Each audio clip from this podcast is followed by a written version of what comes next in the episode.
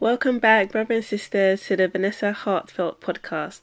I hope your week has been good to you so far. You know, I was pondering on what to write next, and then beauty came to me. Beauty nowadays is an article in itself because it casts so many opinions, judgments, comparison, pain, change in self esteem.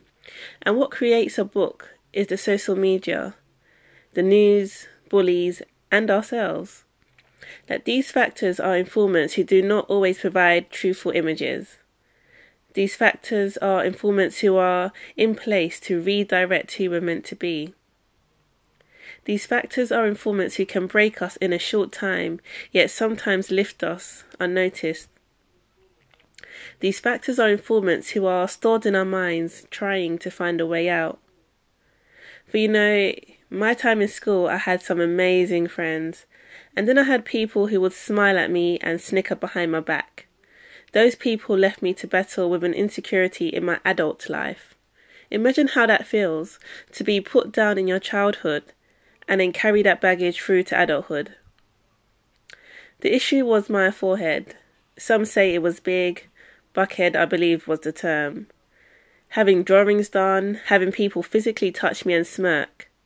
So, growing up, I used to keep a fringe or a headband on. And now I think of it, how could I let words and actions of those who did not know or love me affect me so bad? Even now, when I speak to people about the issue I had to deal with, they look at me like, huh? So when I reflect back, I made it. I made it to be here today. I have moments when I doubt my look, and then I think, if my difference makes others uncomfortable, then that's not an issue for me to deal with. So, what happens when we stop comparing? What happens when we stop judging?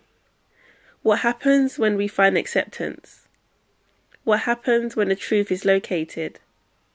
What happens when we let the past fly away? What happens when we find ourselves? The most powerful weapon we have is acceptance and understanding, accepting who we are and the person God made us to be. But then, if we can understand our uniqueness and differences, nothing else matters. Because in this world, in this lifetime, people will put us down. We will put ourselves down. People will try to shape us into something we cannot be molded into. But every change we want to make to ourselves physically, emotionally, spiritually, and mentally, it has to start with us. For we are seeds planted upon a diverse field, nurtured and nourished by multiple factors. We are grounded in soil enriched for every individual, being swayed by the breeze. We are flowers of variety in colour and size each flower with its own purpose. A flower with its own personality, its own mind. A flower with its own beliefs. A flower with flaws, yet this may inspire others. A flower with thoughts, maybe not seen by others. A flower with a past, present, and future. We are more than our eyes, our smiles, our hair, and our bodies. We are special creations with a heart and soul. And if we can dream, work hard, motivate, love, and care for others, that's beautiful. Have a wonderful evening, guys.